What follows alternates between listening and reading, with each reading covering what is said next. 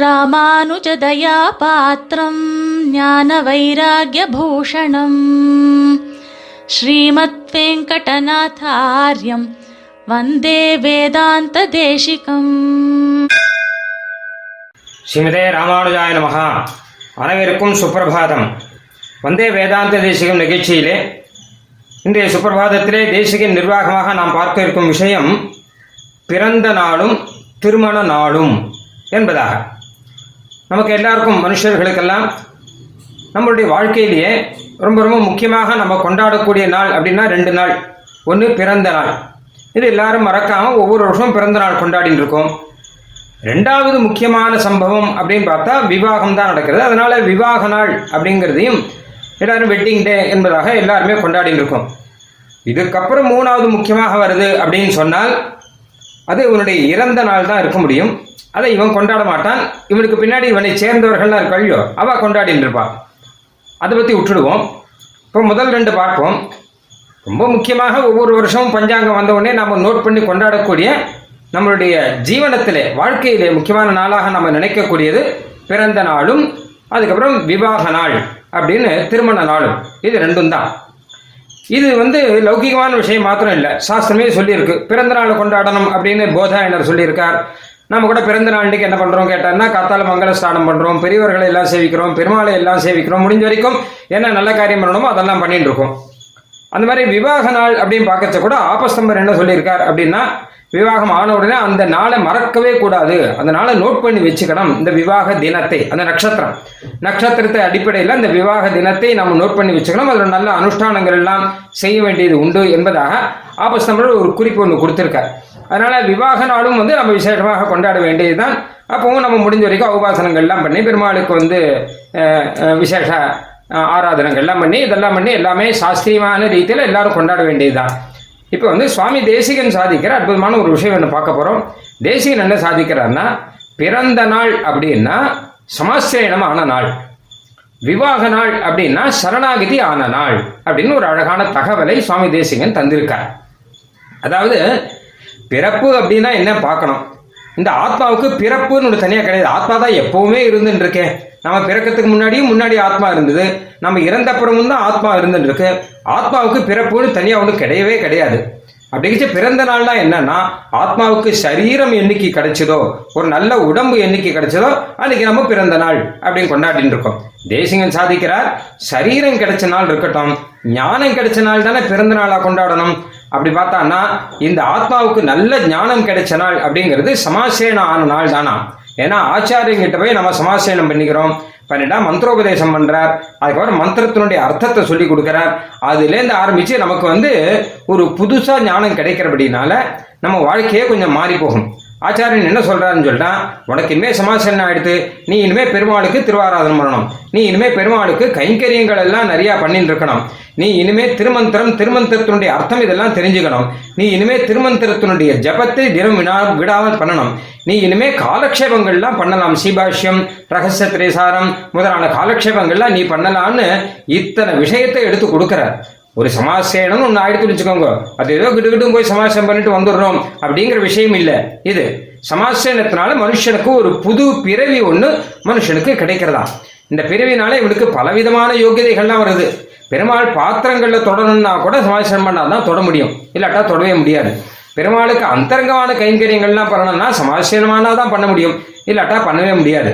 அதனால மந்திரத்தை சொல்லி கொடுத்து நீ இனிமே பகவானுக்கு தாசன் அப்படிங்கிற விஷயத்தையும் சொல்லி கொடுத்து பலவிதமான யோகியதைகளையும் நமக்கு உண்டாக்கி கொடுத்து குறிப்பாக காலக்ஷேபம் அதுக்கப்புறம் மந்திரார்த்தம் முதலான விஷயங்களை எல்லாம் தெரிஞ்சுக்க முடியாத ஒரு ஞானத்தை கொடுத்து நமக்கு மோட்சத்துக்கு போவதற்கு வழிவகுத்து இந்த ஆத்மாவுக்கு இனிமே சரீரமே சம்பந்தமே வேண்டாம் உனக்கு அதை விட்டுடு என்பதற்கான ஒரு ஞானத்தை கொடுக்கிறபடினாலே இந்த பிறவி இருக்கொல்லையோ ஞான பிறவி அப்படின்னு சொல்லலாம்.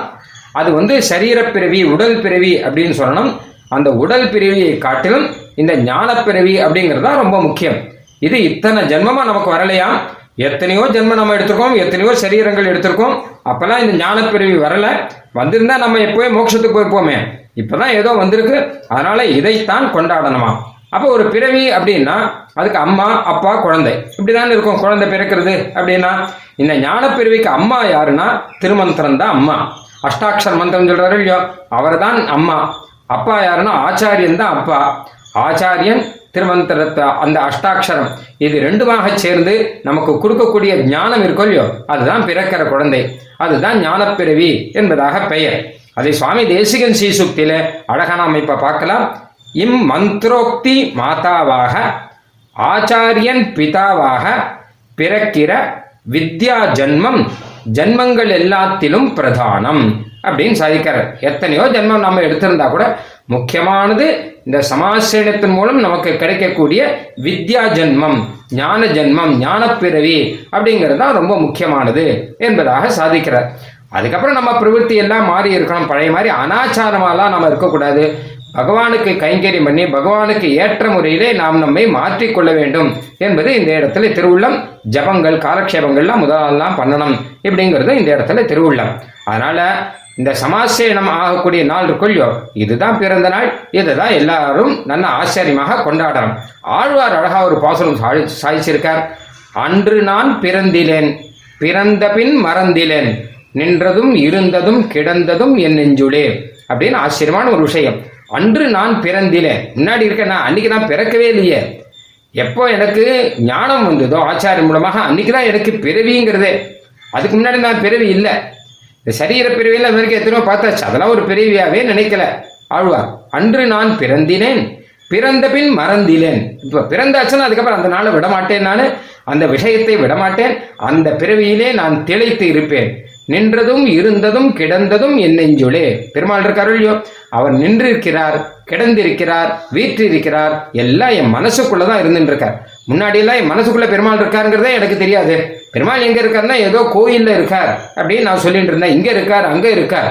நின்றதெந்தை ஊரகத்து இருந்ததெந்தை பாடகத்து அன்று வெக்கனை கிடந்தது என்றில்லாத முன்னலாம். பல பல இடங்களை காமிச்சு அங்க உட்காந்துருக்கார் அங்க நின்றுட்டு இருக்காருலாம் சொல்லியிருந்தேன். ஆனா ஞானப்பிரிவு வந்தப்புறம் தான் எனக்கு புரிஞ்சது. பெருமாள் என்னுடைய ஹிருதயத்துல தான் இருந்துருக்கார் இருக்கார் என்பதாக.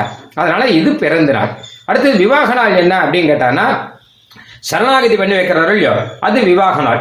ஏன்னா சரணாகதினா என்ன கேட்டா ஆத்ம விவாகம் அப்படிங்கிற தேசிகன். இந்த ஆத்மாவை பெருமாளோட கல்யாணம் பண்ணி கொடுத்துறதா இதான் சரணாகதியாம்.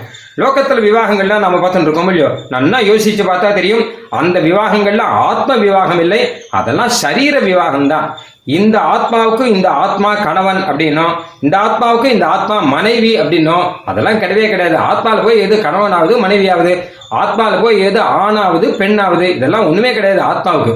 பின்ன என்ன கேட்டா சரீரத்தில் தானே ஆணுன்னும் பெண்ணுன்னும் கணவனும் மனைவின்னும் குழந்தைகளும் எல்லாம் சரீரத்தில் தானே இருக்கு. மொத்தம் ஆத்மா போய் குழந்தை அப்படின்னு உண்டோ? அதுவும் கிடையாது.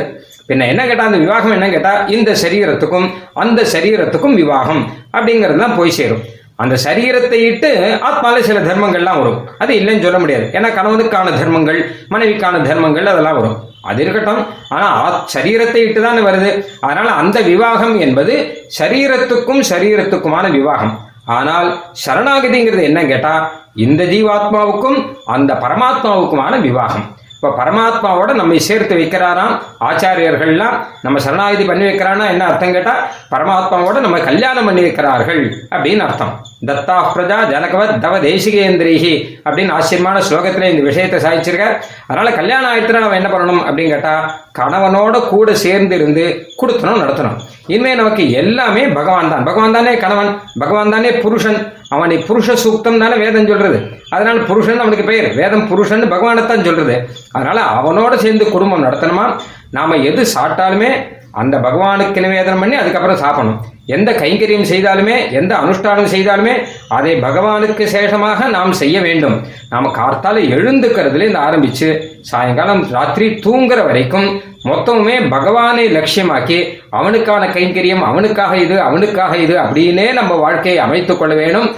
அதுக்கு முன்னோடியாகத்தான் இந்த சரணாகதி அப்படின்னு நினைக்கிறது அதுக்கப்புறம் என்ன கேட்டான்னா பகவானும் நம்ம கூட்டுவான் அப்ப நாம புக்காம் போற மாதிரி பகவான் இருக்கக்கூடிய இடத்துல சீவை குண்டத்தில் போய் நாம் ஆனந்தமாக அவனோடு கூட நிரந்தரமான வாழ்க்கை நடத்தலாம் அப்படின்னு ஆச்சரியமான இந்த சரணாகதியை ஒரு ஆத்ம விவாகம் என்பதாகத்தானே சுவாமி தேசிகன் பல இடங்கள்ல இந்த விஷயத்தை சாதித்திருக்கிறார்.